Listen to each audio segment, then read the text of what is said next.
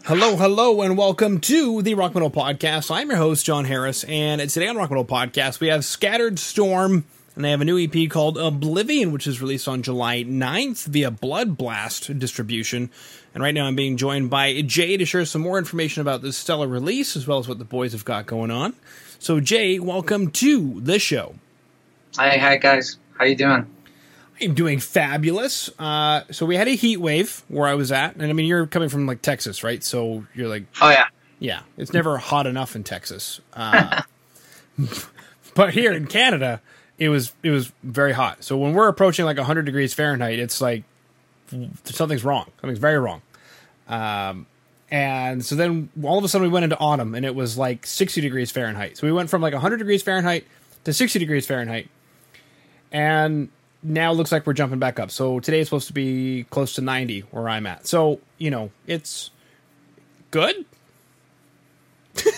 I don't know. I'm more I'm more of a cold guy, and my guitar is too Kevin because he look. I mean, if you look at him, he looks like a Viking. So we're like, like temperatures here have peaked like at around 112, and that's scorching hot.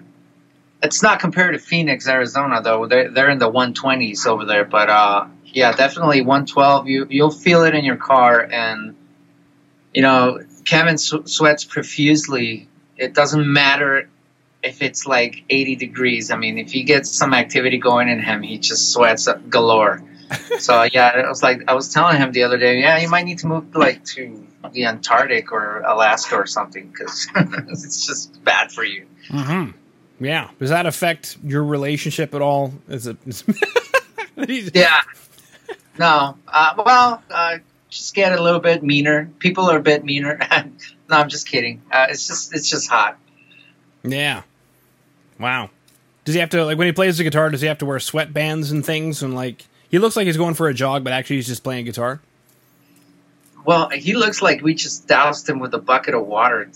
Honestly, I mean, and he doesn't wear like really like I guess summery clothing. He's he, sometimes he uses flannels in this heat, and I'm like, uh, I mean that kind of you know I, I, guess he likes the style of the shirt, but uh, I was like, I don't know about a flannel in 110 degree weather, bro. So I was like, mm-hmm. I I completely agree with you. yeah, I don't think I've ever agreed with you more, Jay. Beautiful. Well, I mean, the good news, I guess, is the wintertime we're dealing with, you know, zero degrees Fahrenheit regularly. So, you know, it's it's good. It's good. Okay. Yeah. Yeah. Now, let's chat about this EP. And one of the interesting things is that I'm starting to see this Blood Blast distribution coming across my desk. So I imagine you you got some chutzpah and you reached out to Nuclear Blast and you were like, "We're good enough," and they went almost. And just kidding. So how did that work out? How did you guys end up with with with Blood Blast? I love the look on your face. You're like, "Screw you, man." I was like, "I'm sorry." no, no, uh, no. It's not like that at all. It, it's funny that you know we started out with another band um, during the pandemic. You know, since everybody was pretty much shut down, we had nothing to do really. So uh, I had a couple of friends, you know, kind of that aren't in the industry currently right now. One of them was uh, Mr. Alan Wallace from Eminence, who I, you know, give a nice little hi. He's from Brazil. So, you know, I had this uh, production company here. Well, not a production, but more like a promotional type company. I would bring bands to the border, which, you know, here uh, in El Paso, we're based out of El Paso, Texas, so it's bordered with uh, Ciudad Juarez, Chihuahua. So I was kind of doing events in both cities. And a good friend of mine, uh, Matt Lynch from Piston Razors, he's the guitar player. He was like, "Hey, I got this friend of mine from Brazil. He wants to come play over here. You think you can bring him?" And I was like, "Yeah, sure." Then that's how I met Alan. Alan uh, is an incredible, incredible guy. Great person, great guitar player. His band is called Eminence. They're from Brazil. Mm-hmm great friends with the Sepultura guys, you know, yep. all the people over there. Um, so I kind of just told them, hey, let's start a project during the pandemic, you know, just, you know, exchange songs. And that band came to be No Life on Earth, uh, which has pretty big figures too, because it has a uh, PJ from Jota Quest, who's probably like, I don't know, Justin Timberlake over there in Brazil. I mean, they're that big. But uh, that's how we got in touch with Blood Blast, I guess. Uh, Alan, through through his contacts, you know, was looking for like a digital distributor.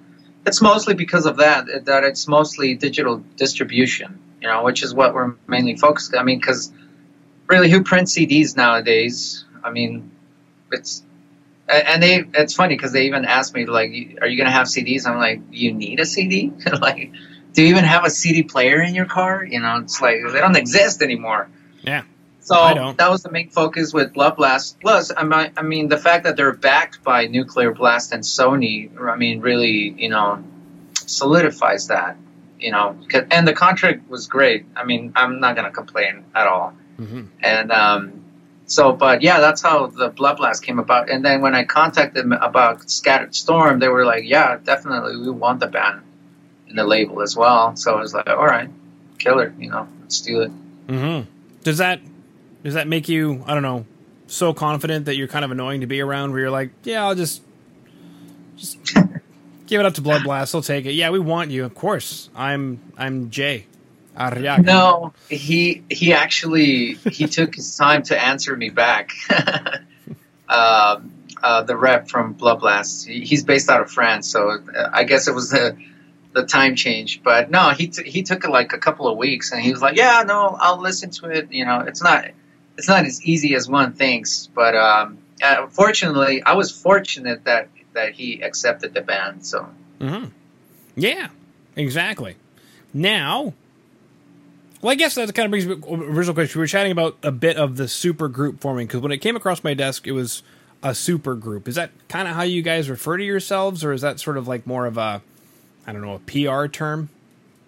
Um, I guess since we have uh, our bass player who joined very late in the process, we've already recorded everything and mastered, uh, and we were playing it at his house. Uh, who I'm referring to is uh, Ed Razor Ed Razor has a great history, um, a musical history. I mean, he started his band Piston Razors, which did great. You know, it was for one of the first local bands from here in El Paso that you know made it really back in the 2000s. Um, and you know, I mean, these guys just have a conglomerate of you know rock star friends, really. I mean, he used to hang out at Dime's house from Pantera and Vinny's house like nothing. You know, they were just buddies. I think he played with Dime at some point when they were going to do Damageplan thing. Um, but you know, all that kind of fell through. But you know, if you look at Ed's studio, I mean, you see all the Pantera Platinum records that were given to him as memor- memorabilia, and he has like Vinnie Paul's gloves, stuff like that. You know, great pictures with Dime you know, I've met I've met Rita Dime's wife. You know, because uh, I played in Pantera tributes, and um, they actually invited us to play at the Dime Dime Bash that they have in Dallas. So I was at his house. I was hanging out with Johnny Kelly from Type O Negative, with uh, Dewey Bragg from Kill Devil Hill, Pepe Clark from King. You know, it's a conglomerate of artists. There was Corrosion of Conformity was there. So it's just that we we we become connected with the community, with the metal community, and Ed's a big part of that because he used to drum for Overkill as well. So he toured with them in Europe. He he did quite the extensive stunt, and you know he did the Ministry gig too, playing bass. Um, and I have a friend also from Ministry who plays guitar currently. Uh, his name is Cesar Soto. So it's just there's a lot of hardworking musicians here. Really, uh, I don't know if we would call ourselves like like a superstar band. It's just that it's just a reunion of people that have been in many many bands and played professionally for a long time. Whether it has been really big or not, I mean, we we've kind of been in the community. Yeah. Cool. Well, I'm glad you brought up Damageplan because I was actually chatting with somebody recently about how that kind of, at least from where I'm sitting, that gets brushed under the rug. Everybody likes to talk about maybe a couple Pantera albums, but I think Damageplan kind of gets forgotten. And I was listening to Damageplan recently. I just, you know, threw the record on. It's like 20 years old now, right? But yeah, um, 20 years old. Yeah, a lot of people kind of forget about it, and I, I don't know why. Why do you think that is, Jay? I don't. Well, I don't think. I mean, hardcore fans obviously know the know the band. It's just a, I guess it's a period of separation between you know Phil Rex and then Vinny and Dime. You know where they went their separate ways and they're their own things.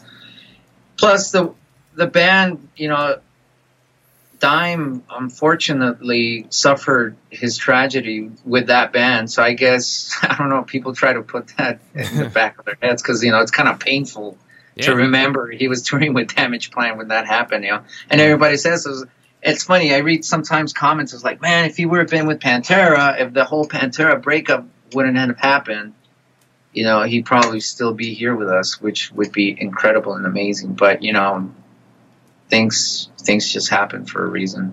Mm-hmm. Yeah. Exactly. Now let's get back to Scattered Storm. We've got a couple of singles, Kingslayer and Aeon Flux. Kingslayer, I believe, has a music video, correct? Yes, it does. Take us through this music video for Kingslayer. Why, out of all the tracks on this album, did this one get the music video, and what went into crafting it? Um, I mean, we, we love all the songs. We just thought that this one kind of encompassed really all the styles that we wanted to incorporate. Uh, you know, it's very groovy. It's kind of it has the sense, it has the ambience, it has the aggressiveness, it has the singing, uh, and it's just it was just catchy for us. I mean, a lot of the songs are catchy, and that was the intention to do it. Because I'm like, yeah, I can play progressive rock all day if I wanted to, because I had bands like that in the past, and they, they can extend to like 10, 11 minute songs, but that's not the purpose of this band. We don't want to showcase how technical we are. What we want is to create this, you know, little earworm that when you finish listening to the record, kind of s- sticks in your head, really, because attention spans nowadays are very minimal. They're not what they used to be. I mean, if you study markets, if you study your own kids, you know, you're like, well, I used to not be like that. I mean, I used to focus on something for longer than they do, uh, and and that's the case with new newer generations right now. And I always wanted to write metal that could be very aggressive yet have a, a good melody and a catchy vibe to it with you know with several other combinations you know like the ambient stuff and then the industrial part. Some because at bottom line when you get to to writing music if if it's a steady beat you know like a dance beat sometimes it, it kind of flows with you. It's natural in our bodies. I, I guess it's in our dna you know from being primal that way. That's why we we call it primal and futuristic at the same time because we incorporate those elements. So that's pretty much what Oblivion is. It's not that because we have like ten other songs that we haven't recorded. We just put out these six songs just to test it out. You know, they're like, let's just do these. Um, and uh, Kingslayer was one of them. Uh, Kingslayer was probably the third song that we worked Kevin and I, because Kevin and I wrote most of the tunes. I play guitar too, besides the drums. Um, so we were always at my studio, which is this right here. It's a small ass room, um, and we were just, you know, he would send me the riffs. We would get together, kind of, you know, work them out. And I don't know. I always found Kingslayer to be, you know, that song that you know I would want to showcase as a single and a video. The video part was going to be uh, completely different initially because we're going to do it at a different place. but then that place ended up canceling on us. And it was like, I swear, a day before we were going to shoot the video. And I was like, okay. So, and then I had Blood Blast already asking the PR company, you know, where, where's the video? So I was like, okay, I'm going to get a good friend because I have really good friends that do all kinds of things. So my video guy, uh, Mr. Chris Bond from Disintegrator Films, he's very talented. So I called him. I was like, I have this concept of doing Kingslayer, you know, in a somewhat of a very empty space, you know, that has this greenish color to it, and you know, and and it kind of fared well because you know, Kingslayer.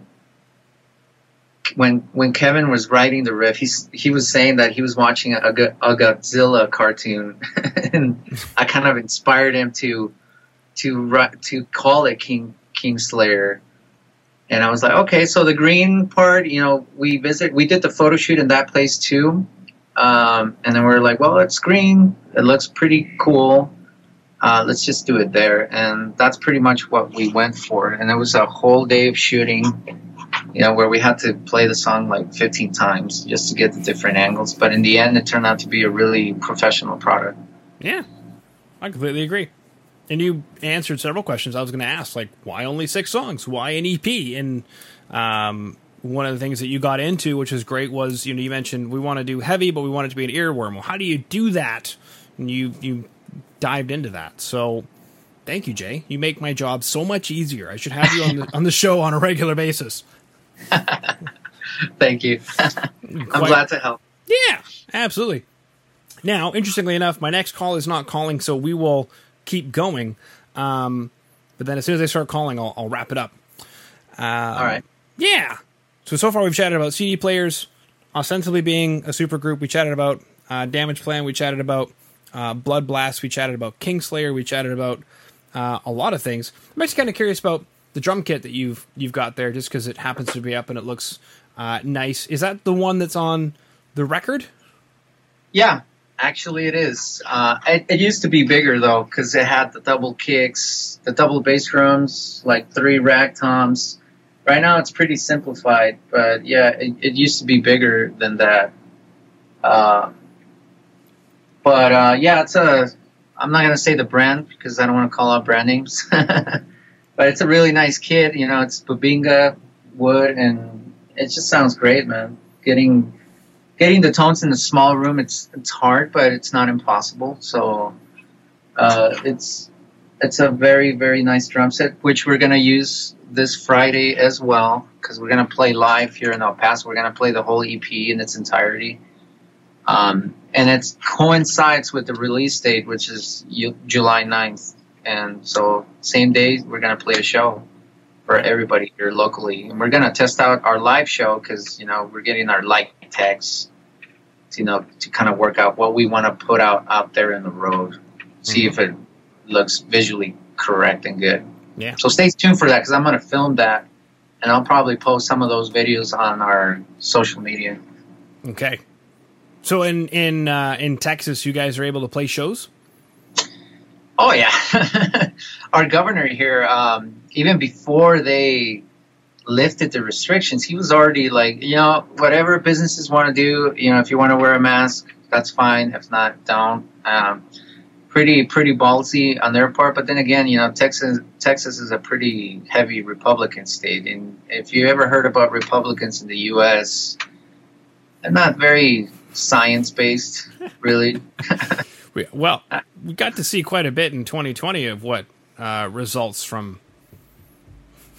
Yeah, you know, it, it's funny that our town here became uh, like an epicenter at some point, like a really hot spot for for COVID, and that was pretty frightening because we're like, yeah, we get New York, you know, we get Houston or or L.A., but like El Paso, you know, it's just people not not really caring, and you know, well, you just gotta. Fortunately, we we you know I'm vaccinated now, so we we're able to get out of that unscathed, if I could use that word, right? Yeah.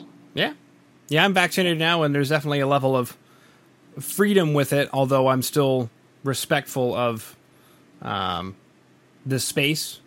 I guess you could say if that's the way to put it. You know, I'm still wearing a mask when I when I need to, and and whatever else, and so. Yeah, but yeah, definitely shows are happening here, and they're not they're not regulated as far as who goes or quantity really it's up to people whether they want to go or not, you know. And so far, it's been that people want to go. Okay. Uh, in, a, in a way, it's good. Well, now it's good at this point because, you know, yeah, we definitely miss being on stage and playing. It's been a hectic year and a half for sure. Yeah. Yeah. That it has. All right. Well, I believe that concludes all of my questions. Is there anything else that you wanted to chat about that I missed, Jake?